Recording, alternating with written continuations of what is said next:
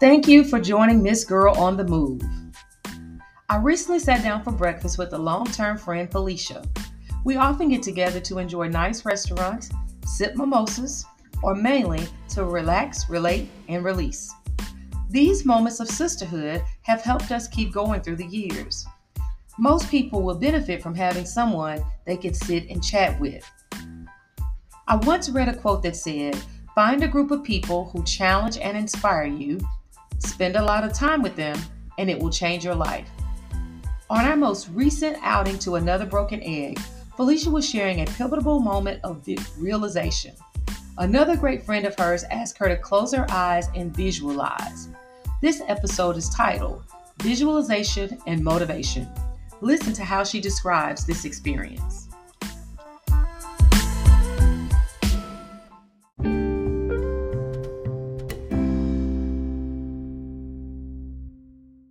Close your eyes.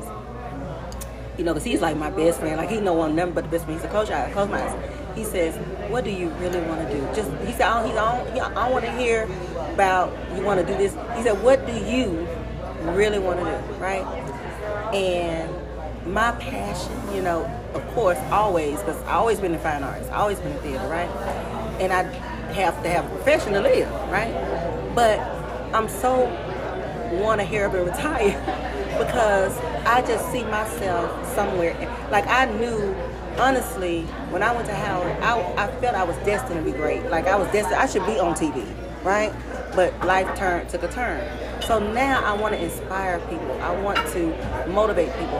And God put God has Keisha to continuously encourage me to do this podcast. She called me the other day, Felicia. I said, so we gonna put on. So we meet on the 18th because we got to put on the calendar because to me, I have to, my brain, I have to do business with business. I can't mix it. It doesn't work for me. I don't know why, but it doesn't. I have to go to the table, map it out, and sit down and do business. I can't be sociable and do business until I get there, right? But for my brain to work in a forming phase and stuff like that, I have to sit at the table and be about business. And so we're doing that on the 18th. Cause, and so that's so that's what I want to do. I want to inspire people. I want to motivate people. And I told him that's why I went back to school and I have these plans and these things I want to do. He said, Felicia, Tavis Smiley, what, what degree he got? He says a lot of people that are motivated, motivational speakers or life coaches or just inspiring others through whatever mechanism. What degree he got? He said, so this is more self fulfillment for you. I said, yeah because I know what my what I'm capable of.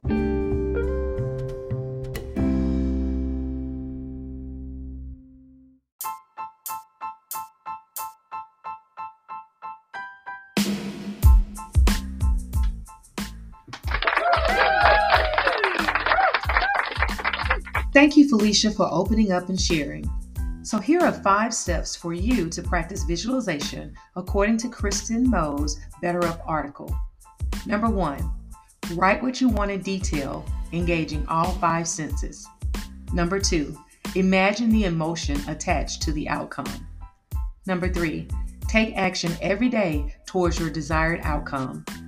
Number four, expand your knowledge. And number five, make time to consider your visualization. Sharing is caring. Be sure to like, follow, and share. Thank you for listening to Miss Girl on the Move.